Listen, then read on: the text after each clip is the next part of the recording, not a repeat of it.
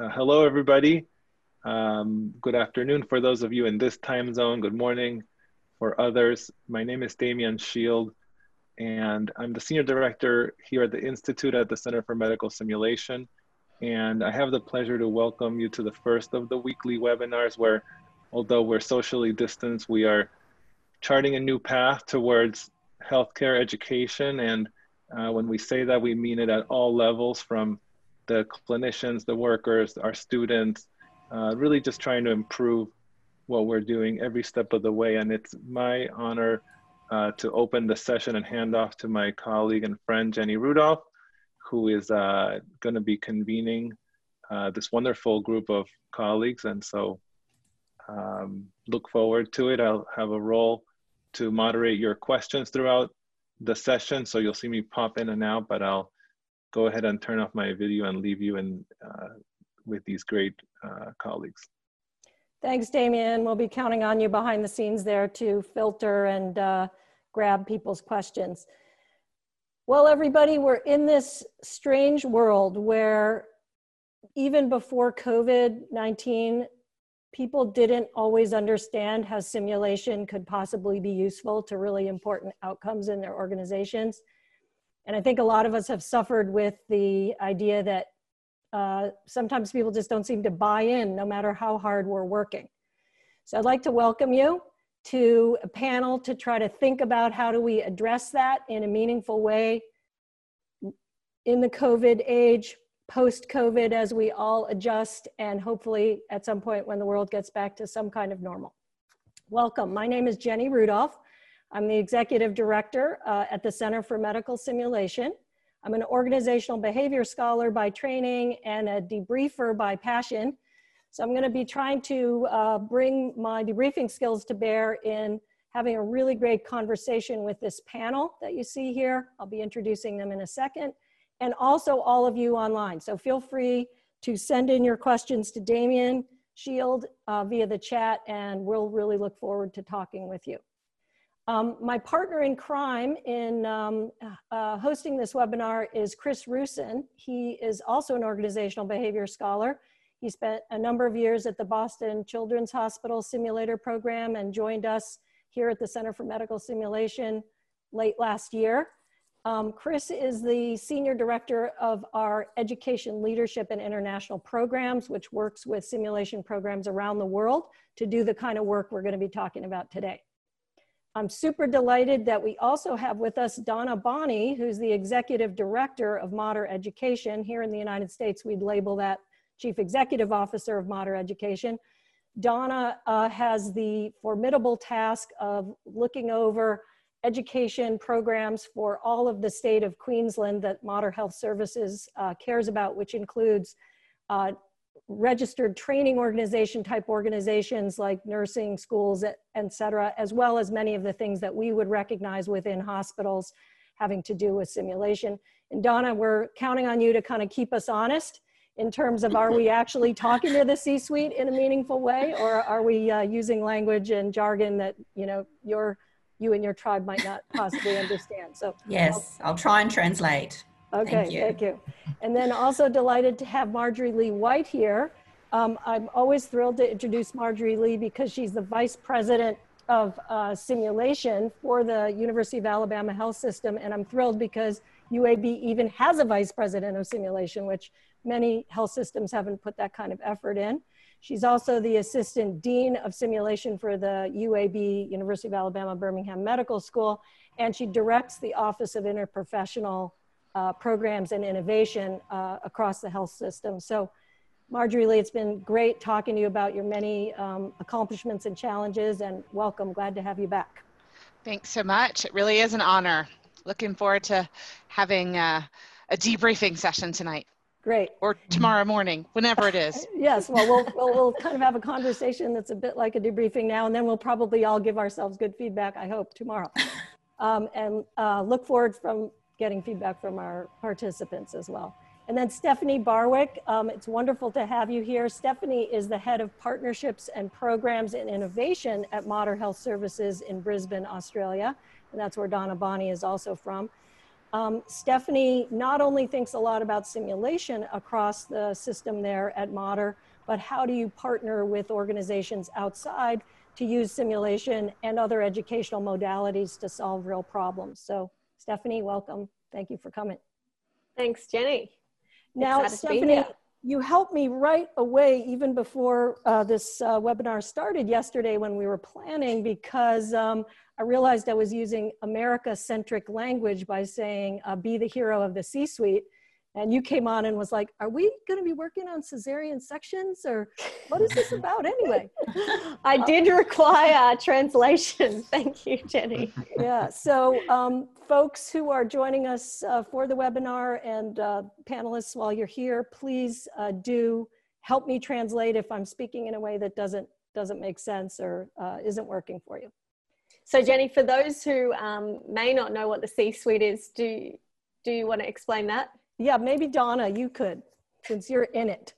Oh, well, yeah, I think it's, you know, uh, translates to some some role titles at executive levels that would start with chief. So chief executive officer, chief people officer, chief marketing officer, and I guess that's the C-suite. But yes, um, we obviously use those terms in Australia, but generally we wouldn't collectively call us C-suite. It's generally the exec or the executive um, but I knew what you meant. Thank you, Donna, and thank you, everybody. So I'd like to kick us off by um, putting a kind of problem and question out to our group, which is, um, you know, a lot of us came up in the simulation world when it was kind of a new and fresh thing. And I think I, for one, had this idea if I build a great program, people will come. And to my great surprise, that does not always happen. People don't really understand what we're doing. People don't necessarily want to give me resources. And I think that sometimes happens to all of us, and especially now as resources become ever more constrained uh, post COVID, as our organizations have less and less resources. So, how do we, I'm going to put this out there, stop thinking about ourselves as being the participants of a simulation program or leading a simulation center or participate or being an educator in a simulation center. So stop thinking about having a simulation program and start thinking about solving real problems for other people. And when we have a failure of buy-in or we don't have people understanding what we're doing, I'm gonna put the provocative idea out there that that's our problem, not their problem. And somebody who I think has worked on this really hard over the last 10 years is Marjorie Lee White at the uh, University of Alabama, Birmingham. And uh, Marjorie Lee, I wonder if you could just talk to us a little bit about how do you bridge that gap of how you think about things and how your constituents or your bosses or your colleagues think about things. Well, thank you, Jenny. I uh, think that I have frame this in in two ways with two sort of constructs and i think about it as that we have the opportunity to um, help our C-suite see how they can use simulation for two sets of problems. One are the problems they know about. Um, and so those are things like central line associated bloodstream infections, some of the quality problems they know that, that we have metrics for. And the second is problems that they don't know about, that simulation is uniquely suited um, to be able to help them see. Uh, and so I have, we've been working on those two camps of problems and um, using you know sort of all of our tools to do that so the example of CLABSIs or central line associated bloodstream infection is a is a problem that we found a way to use our sim tools. Um, so we happen to have and know because and i think many of you all will will know will know notice we have partners in supply chain we have partners um, in nursing we have partners in all different places. And we partnered um, with them knowing that we're going to have a new piece of, um, of equipment and we were going to have a new tool that our infection prevention folks wanted to do. But we could then use the best of simulation, the best practices, um, just in time learning, coaching, uh, debriefing, um, we could use the principles that we had to really make an impact on a problem that was known. So, so that's Marjorie, how I get started. That's great, Marjorie Lee. So could could we just dig in a little bit to that? So the problem is uh, central venous line acquired, hospital acquired infections, and, and your hospital, like many across the US, and I'm imagining perhaps in Australia too, Donna, get judged by your infection rates, and it's a big deal. So, um, how did you make the case, or how did you start helping the C suite people understand how you could help them? So I think we went about it in a multi-pronged way. Um, first, uh, we um, every time there was a, um, an opportunity to speak up within a quality venue, we would we would I would speak up and say, "Hey, Sim can help with this part. Um, Sim can be part of that process. We can um, help to to redesign that." And so for central line insertion, um, we worked uh, sort of within the system to change the way we're doing that because we all know there's great evidence um, for an impact at the insertion site. But for central line care, um, there wasn't really a sim model. Um, and so that's something we had to create with our partners um, in order to be able to deploy that. And so um, we really went at it from various different levels, um, looking for early wins, um, really trying to get the difference between buy-in and ownership, um, which I've really learned is incredibly important. So ownership, getting people involved at the beginning. I'm seeing nodding um, for Steph. She probably has learned this les lesson as well. Getting people involved early on so that we can have them be partners with us to then see how the success is. And so um, it may have been um, a hey, can you do something about this um, conversation that just happens? Um, and the answer is yes. Um, and we'll uh, we want to work on ownership with with a team so you can do that. Great. So I see Chris and Donna and Steph nodding. Does any of you want to comment on uh, what what Marjorie Lee's saying here? Yeah, Jenny, I think Marjorie Lee is is exactly right. There are those two scenarios. One when um, I guess we know we have a problem, and as Marjorie Lee says, saying yes straight away, can you help? Yes, and then working out later how exactly uh, to do that is important. Um, and I think that's that's good, and um, I also think um, Marjorie Lee's comment about being there when we don't know we have a problem, or I guess being there early enough to be part of the discussion around getting to what the actual problem is or identifying that we have a problem before and not waiting for someone to sort of say oh i think this is an education need or a, you know let's get the sim team in here to fix it. You actually want to be there quite early on i think in those discussions so that you can um, show the number of ways simulation can be used. It's not just education and i think for some of the C-suite, for example, um, well, most of them, if even if you've got a clinical background, it might have been some time ago when you thought simulation was around uh, education and training, and you didn't see simulation um, in the form of translational simulation, which can actually improve systems and and uh, real problems in your organization. And that's actually where the C-suite focus is. It's on systems not necessarily on individuals or individual teams, but it's on how that system's working and, and how to improve it. So I think um, I think Marjorie Lee's right. Don't wait for an invitation. Actually, you've really got to find ways to insert yourself into the conversations um, before before someone else decides it's it's something you can be involved in. And right. and if you've got something like the infection um, reporting that's driving it, that's great, but there are always big projects going on across organizations and looking for them and, and thinking about how simulation could add value and, you know, just send an unsolicited offer to help and, and um, use your relationships in that way because the invitations don't always come and you don't always want to wait for them. Thanks, Donna. And um, Can I offer, um, Yes, Steph, I'm going to come right Sorry, back Jenny. to you. Just yeah. one second here because uh, we've had a few people jump on in the last three to five minutes, and I want to just make sure to kind of recap. So first of all, welcome everybody. The roadmap for today is going to be we're getting some basic ideas out on the table of how do you solve real problems for people in the executive suite uh, using simulation by thinking about how do they see it and meeting their uh, frames or their needs where they are. And we had an example of that from Marjorie Lee White of the UAB system, thinking about central venous line placement, infection control. Um, and we're, so we're gonna dig into a few problems like this. Um, Chris Roussin's gonna present uh, us a little bit of a conceptual model then using these examples of how we might think about this as simulationists.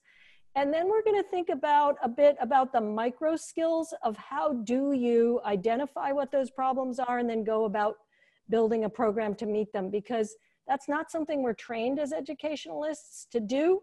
And we really need to think sort of more like design thinkers and more politically than any of us are usually comfortable with. So that's kind of the direction that we'll be going. So we heard from Marjorie Lee about CVL placement, infection control. Donna Bonney said, yeah. And what she said, make sure you get yourself in there, insert yourself, look for problems to solve. Don't wait to be invited. And Steph, what were you thinking?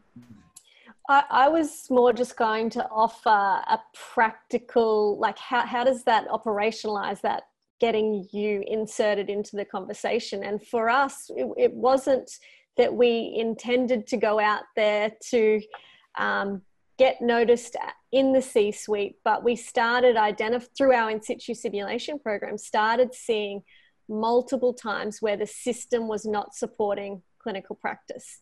And so what we did was just sent emails, used our relationships to get ourselves heard and we we reported on those system issues that uh, you know were, were concerning i guess for the c suite and and that's how we have been able to build sustainability in our program. And can you just double click on that for one second uh, steph and just give us an example of one of those if it if it's readily I mean, to mind?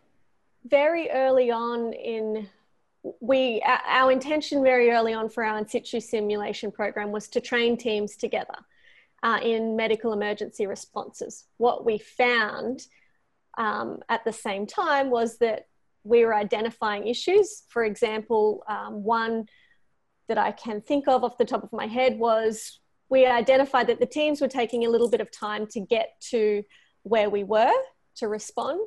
And during a debriefing, we identified that not all lifts had priority swipe access. Mm-hmm. And so it was taking them longer to respond because of that. It, it had been around for probably 20 years, but the simulation brought it to life. And then it really was an email that we sent directly to the C suite and said, hey, this came up in the, in the simulation. We think it should be addressed. And straight away, the next day, it was addressed. Great. Um, and Donna, and then they that was yeah really pivotal, I guess. Yeah, Donna Bonney, executive director of Mater Education. Um, we have the luxury of having you here. When you get an email like that, how does that land on you? Are you like, yes, something I can actually fix? Or is it kind of like, oh, dread, another thing I have to fix? Or how is well, it? Well, I think um, most of the things that arrive at the C suite uh, unsolicited like that, at first you think, how can this be going on for 20 years and no one's thought to tell us? And then you remind yourself that actually um, that communication gap between yourself and, and the directors and then the managers and then the people on the ground, there's all those little holes for pieces of information like that to go through.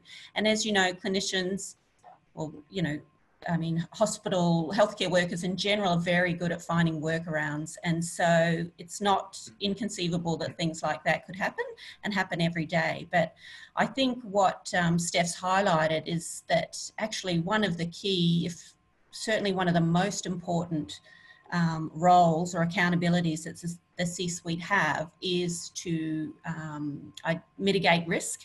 Mm. So we really need people to identify risk and i can tell you it gets a lot of attention if someone calls calls out that this is a patient safety risk in particular. Um, and then that's one of our core roles is to monitor and address that. And so there would be a response the next day. Um, so it's really um, a sense of gratitude that someone has actually managed to fill that, uh, you know, jump those gaps of communication that happen up the chain and, and get it to you where you can actually do something about it. Jenny, can I double click on that a little bit? Please, uh, I, I think we, um, I uh, also have found similar things in our In-Situ, and I have a triage in my head about things that we find. And sometimes there are things I can't go home and can't go to sleep at night without getting it corrected. Um, and then there are others that we know we trend and track and report through our systems. And so that when we escalate, really um, you know, sort of at a gut level too, um, in terms of that. So as I'm thinking about tools to help people understand um, and sort of use what we're collecting in our In-Situ, or not necessarily, I now say translational simulation, um, I, am thinking about the combination of great data systems, but also just remembering that human um, piece. Like I think if my mom were in this hospital, would, would I want her to be in that, you know, the situation that I just found? And so some things get, hap- get fixed even that, that day, that night um, in mm-hmm. terms of that, so. Yeah, sometimes I, I wonder if we're psychic or just well prepared? Because quite often what we the the sim scenario that we um, do in situ happens two weeks later or or the week later. So it's really helpful um, that those issues are addressed and I would yeah, say the same thing happens to us. And I try to share those positive stories um, yes. also with the C suite so that they're hearing both hey, we found this uh, opportunity, and guess what? Um, it changed patient care. Um, and here's the here's the story um, that you can share about that. So so both, um, you know, here's all the things that have gone um, wrong, but here, look, here's here's the here's the result of of that intervention. Thank you. That's, Oh, Donna, Jenny, please, could I just, what Marjorie Lee is doing there is training the C-suite with positive reinforcement, which is absolutely works. And um, I think that's right because as, as she says, um, you would not believe the amount of data that we see every day, every week, every fortnight, every month we come together and it, and it can you've got to break through that white noise of data data data and you can see trends yes absolutely. But actually when you get that call or that email or that letter that breaks through talks to the humans and i think yes gives both either a raises a risk or gives positive reinforcement that hey you brought in you got us involved look at what you've managed to achieve and we go that's pretty good. We might do that again next time. Mm. So power to you that's great. Using Pavlov's principles on the yep. C-suite. You heard it here the first time. okay, um, wait, I didn't know that's what I was doing. uh, remember intermittent versus positive reinforcement. Yeah. So uh, Demian Szyld, if you're okay with it, I think I might ask if you have some questions you might like to um, pose to the panel from what you're hearing in the chat. Yeah, uh, thank you, Jenny. I'll, I'll give you a, just a little summary of the uh, kind of two or three topics that are that are coming through, and uh, I think many of the topics are being answered as as you're going along. Uh, a series of questions to Stephanie and others around. Well, how do you know what the C-suite cares about? Is there any resource on the types of data that you might report on? I think maybe at the high level of what you think is interesting to them and how you approach them. Um, an interesting comment from uh, uh, Lon Setnick around, well, should simulation then not really be an education modality, but really part of the QA and QI processes for hospitals? I know that's Chris's background, so he might talk about that. And um, uh, I think that those are kind of the, uh, and one more thing is that uh, several folks are asking about the term in situ simulation and translational si simulation, are these synonymous? You may want to discuss that briefly. Okay, I'm going to just jump in for a sec. I'm going to say two words about in situ and translational sim, and then uh, people, uh, all of us, I'll come back to those in some more detail. Um, in situ simulation is doing simulation uh, sort of at the coal face or wherever the actual real work is happening. And then translational simulation is a term for using our simulation mojo to try to have an impact on either processes and or ultimate clinical outcomes. And we'll dig into that quite a bit more. Um, uh, let me just uh, go to you, Chris. Um, whatever uh, sure. of those various interesting questions came our way that you'd like to dig into, uh, you want to take a swing at one of those? Yeah, absolutely. They and, were all and good. I think we swings in cricket and and baseball, so I think I'm being reasonably um, ecumenical. In yes, let's swing something at it and hope something yeah. good happens. Okay. Um, so I, you know, I love Demian pointed out that I have some experience talking about the word education as it relates to simulation and whether or not we should use that word. When I was the learning and development director for the Boston Children's SIM program, I realized pretty quickly that education had a meaning in hospitals and it meant kind of something extra that you were doing that day that could be put aside if something more important came up at least that was one of the meanings of it. And as educators, as people who identify as being educators, that hurts our feelings a little bit. But then when you start to think about the implications of how we should communicate about simulation programs, um, you know, it really means that we need to talk about the practical value of applied learning to improve some sort of outcome. Chris, um, yeah. I'm thinking about popping in a couple slides that you and I talked about for a minute here. Yeah. How would that be? That sounds great. Okay.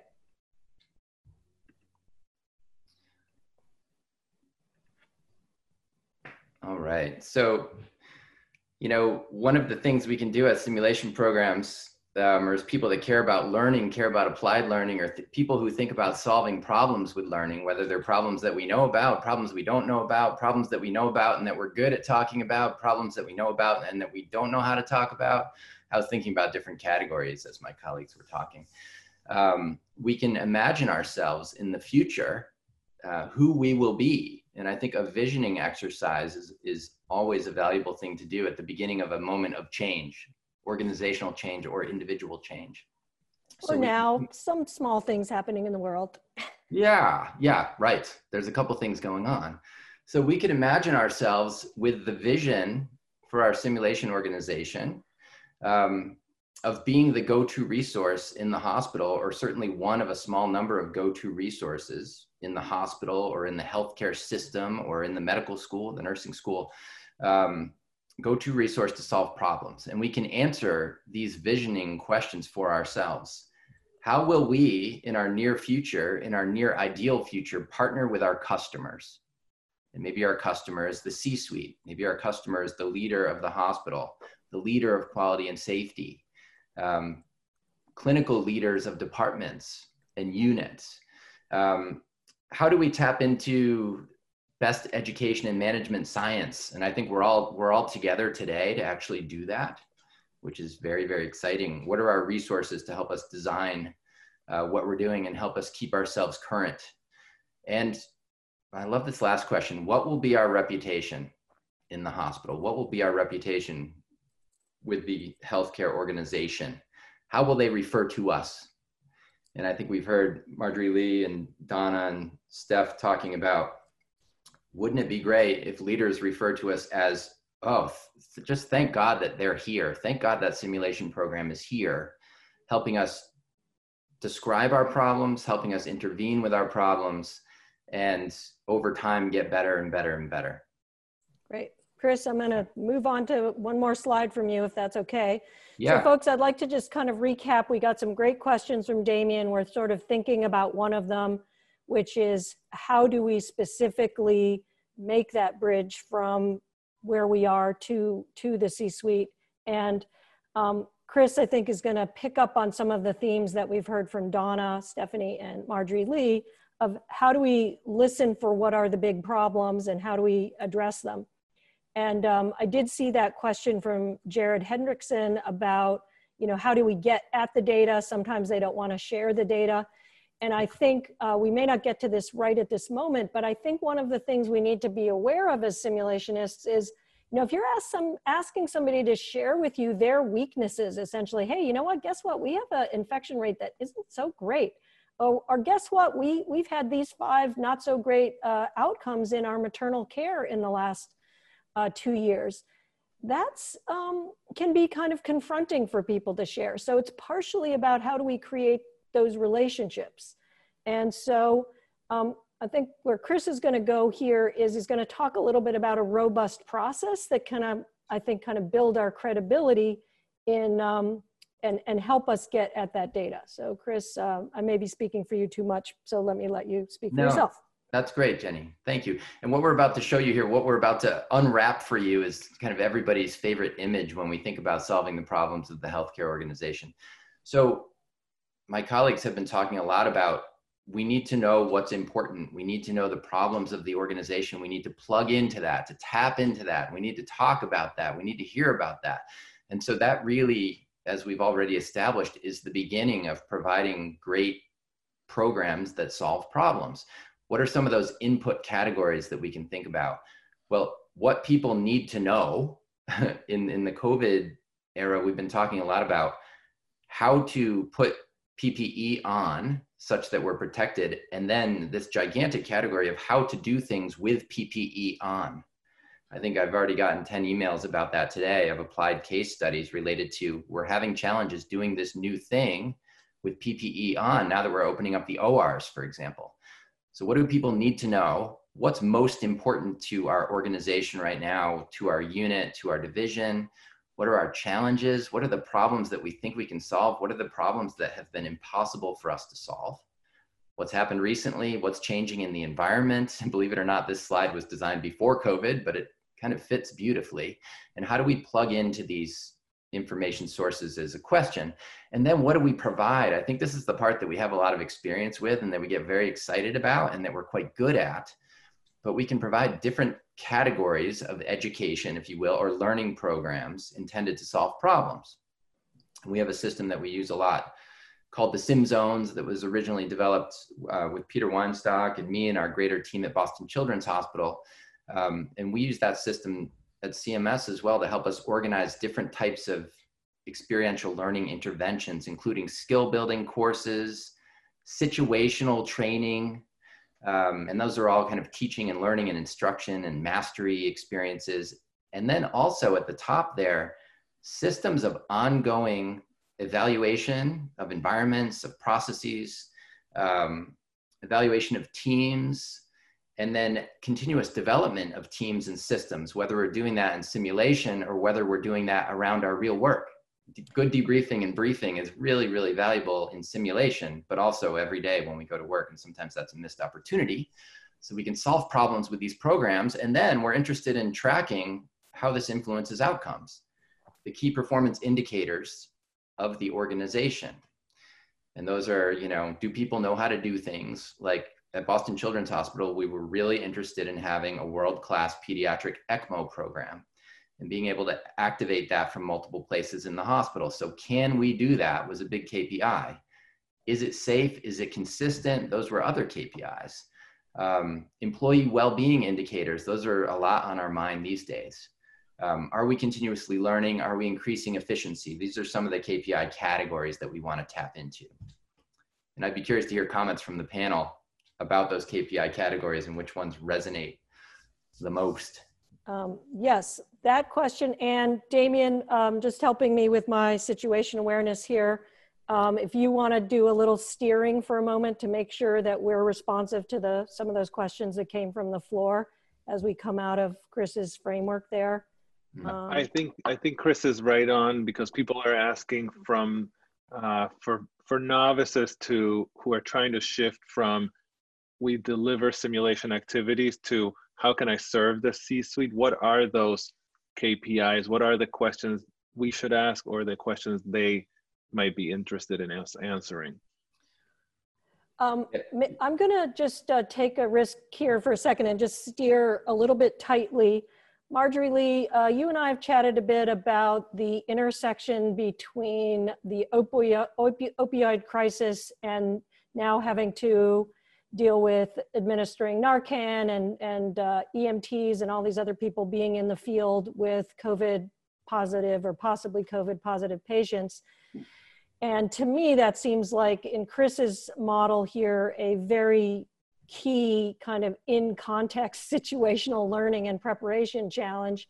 And the KPIs for that, I can't really imagine what those would be. Um, but wondering if you have any thoughts on that in terms of KPIs or, or, uh, or if you want to take us a different direction, feel free. Yeah, so as I think about um, really the KPIs for this, I actually think it gets to sort of a, a more basic level.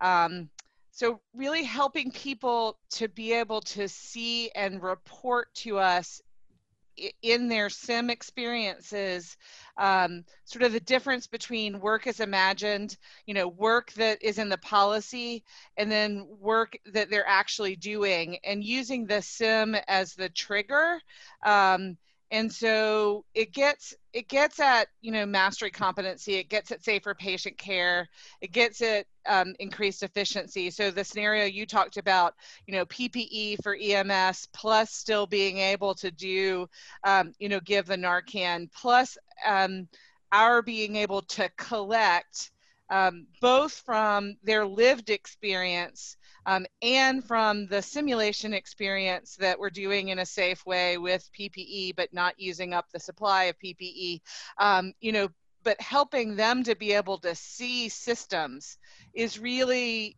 the the challenge that I I'm really working on, um, and I'd be interested in in how others are looking at that. Anybody want to jump in on that? I want to say this, you know, uh. we talked a bit about the invite into these information sources, and I, I, I view it's it's funny, Jenny. I see the invite into the inputs as being very similar um, to the invite into the outputs, like having visibility into what's important to people around KPIs is very similar to having input into um, what's important to people. And I, you noted that we need great relationships. You noted that maybe building trust over time is a way to get into these conversations. I used one of my favorite um, questions to ask at Boston Children's Hospital and also with our many partners at CMS across the world is to say, what is worrying you the most right now?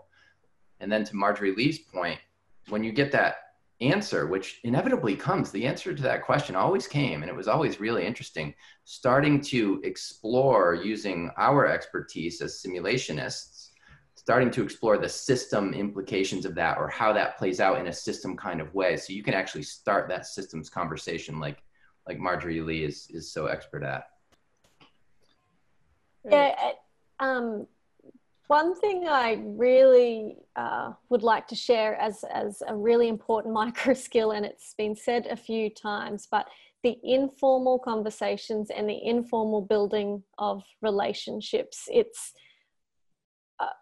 for uh, certainly for me, in my experience, I don't think we would. Well, I would have had um, as much. Um, I don't know influence if I didn't invest in building the relationships and um, having informal conversations with people about things. I, I think that the C-suite are are looking at us as the experts of knowing what they don't know or, or finding out what problems that they have that they don't know yet. So um, Steph, yeah, just, could, I, we, uh, could we maybe go a little deeper on that?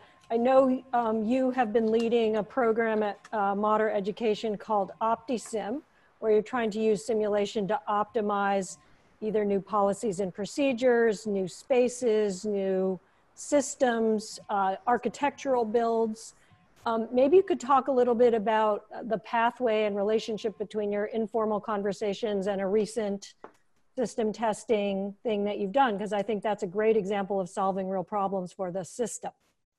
Yeah, I think, I mean, I, am really super proud to work uh, at Mater, Mater Education, Mater Health Service. It's a progressive organization that I feel um, proactively approaches some of this stuff. And, and our journey as an education department supporting health has probably come from establishing a sim center. There's been a bit of serendipity.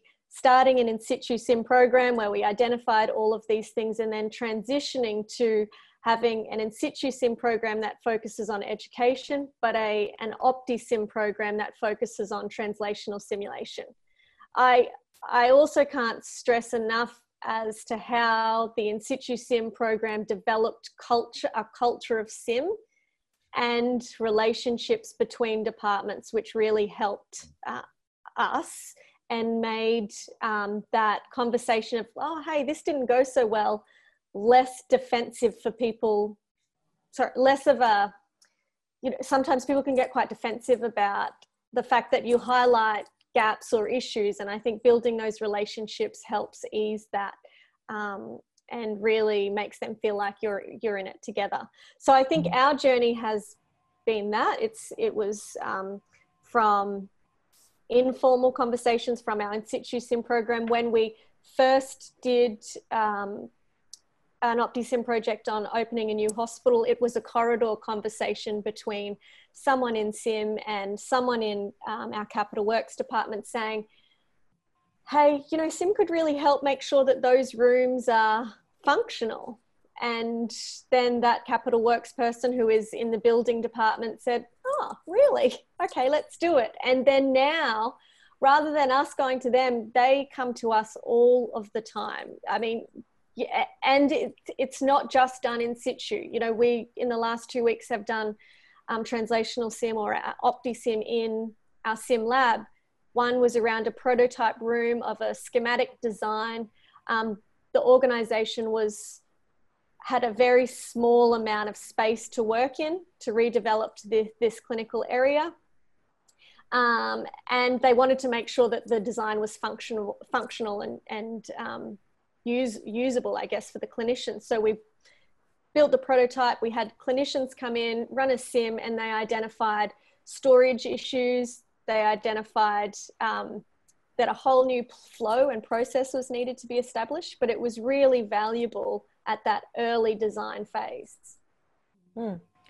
Um, great, Stephanie. So I, I want to just uh, unpack a couple of uh, terms you used there, and then uh, Demian, maybe we can check back with you uh, for some some questions. So we've had a couple references so far to the concept of translational simulation. So I want to unpack that for a moment.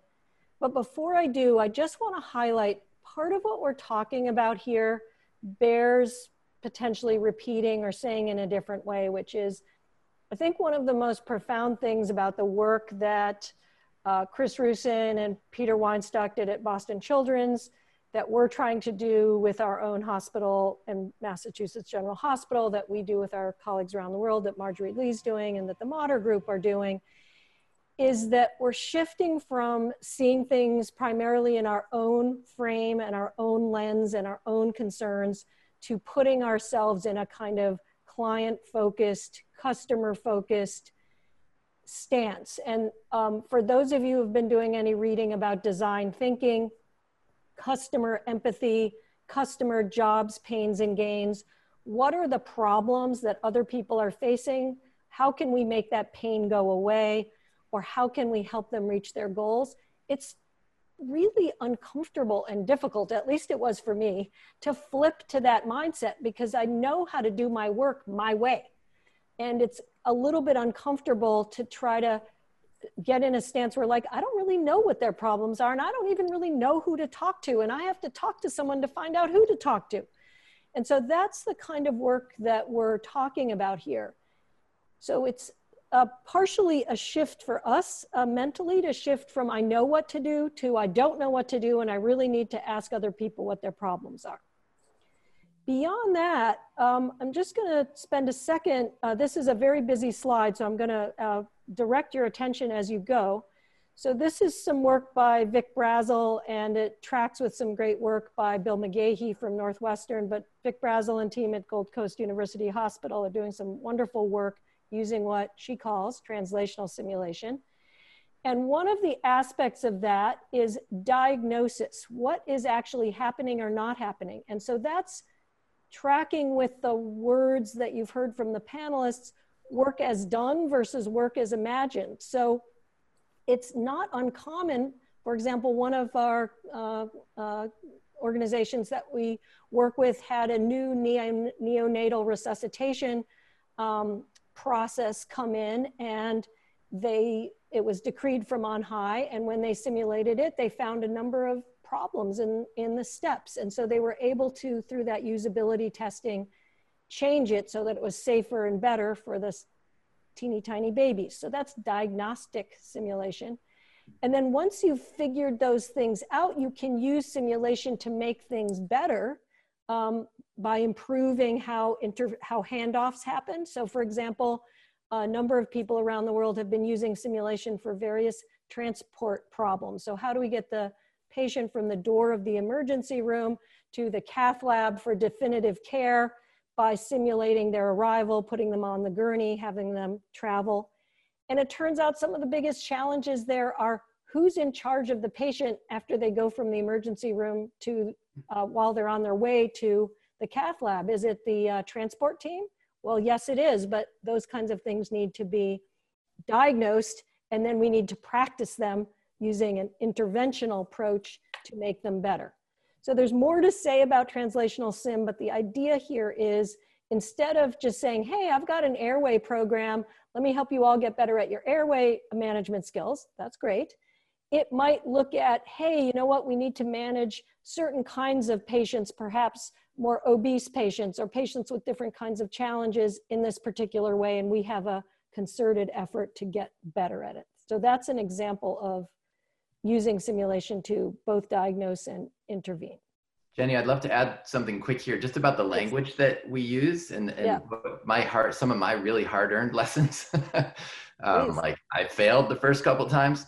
It's uh, like when you're doing sim, um, evaluation sim or testing sim or optimizing sim, as Steph does a lot, the language of we are going to evaluate this process or we are going to evaluate this environment can often lead people to say, uh, no, you aren't. Or it might sound good to one person, but sound terrible to absolutely everybody else because they feel they're about to be evaluated by some external entity. And why would they ever want that? and what we learned is that the language of hey all everybody you have the opportunity like all together as a community to evaluate this for yourselves so let's build a team of you to do this and we will support you in this and that was like really hard earned language kind of in the early days of doing sim based testing that was just so incredibly valuable. And it's really this partnership language that has allowed all these programs to thrive. And um, yeah, I don't know if anyone else. Chris, if, if I could jump in, sorry, Marjorie, um, you go, you go, you go, no, go ahead, Marjorie. I'll go after. Well, I was just going to say, I, I think the language is really important. And April Bell, who's our director of in situ simulation, uses the term discovery simulation hmm. um, for our process work. And often that, um, in combination with, you know, we're here together, we're creating ownership um, of this process. And really, um, the the opportunity is also in um, what Jenny has termed the design principles, so that we're really getting frontline staff, the people who are there doing the work, giving them the opportunity to participate and in their future um, is is what makes it so meaningful to to all of us. Mm. Um, I will also say that even during COVID, um, you can do these simulations virtually. Um, so we've continued to do process sims via Zoom um, with people from multiple different places. And so we haven't stopped doing translational sim. We've just changed it um, into different formats. So I think that was a question you know on on the on the process so we can still use all of um, our skills to um, help improve our processes mm. Demian. Yeah, so both Chris's ending and Marjorie Lee's ending are both, I think, linked to some questions that are on the table for us uh, that you might consider for the last uh, couple of volleys before we, uh, last couple of pitches. Great, Demian. I'm going to come. I'm going to do so, a little. I'm going to do a little recap, Demian, and then come to you for those questions. Can I add one thing, Jenny? Of course.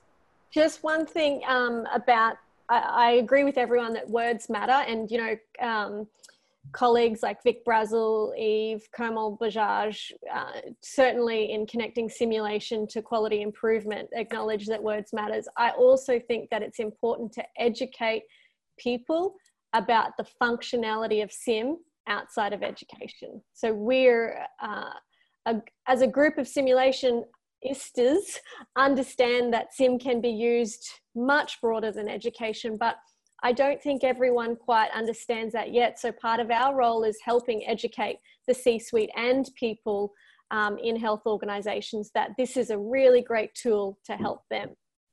Thanks, Stephanie. Yeah, that's um, so right. Uh, Donna, do you want to? Oh, I just think I was just going to say she's she's right. I think the building of relationships is really important, but they have to come across um, functional silos. And what I've experienced with education and simulation to some degree is it's a lot of, you know, if you're only talking to people with who've experienced it or have the same mindset, you're just preaching to the choir. And actually, the reason translational sim is hard um, is because our organisational structures don't support us to think that way of, as far as that cross functional collaboration. But you've got to build relationships and at the Mater, Steph has a fantastic relationship with our capital works department. Millions of dollars of capital works go on um, every year. Infection control, quality and safety, clinical governance, and of course, you know, the clinicians on the ground. So I think that, you know, the C-suite also are very keen to put people and teams in boxes because we have um, accountability ourselves overall for the organisation. So we also want to know who's accountable for certain uh, problems to be fixed or things to be improved. And so we also will tend to go to the people like quality and safety or um, the clinical governance order health. But what we need to be educated on is, is that collaboration that um, Steph's talking about.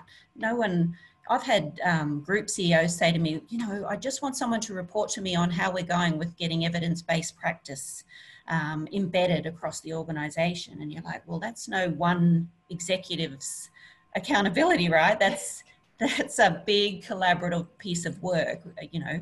So I think that this idea, particularly from the executive, is who owns risk, who owns the success of capital builds, who owns the improvement of um, patient safety and quality indicators.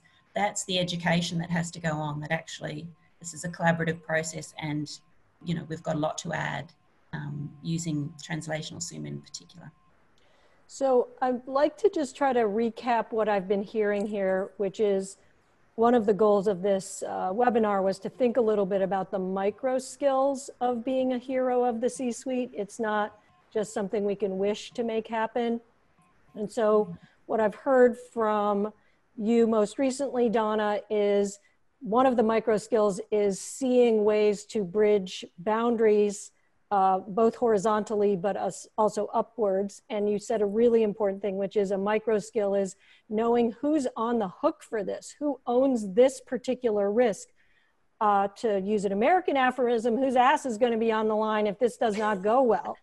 Um, it's a so, good motivator for most of us. Yeah. Absolutely. um, We've also talked about using uh, not only diplomatic language, but non-threatening language that is also clear. So uh, April Bell's idea of discovery sim, I've heard that from others. How can we, instead of I'm gonna be checking how well you do something, let's see how this system is working together.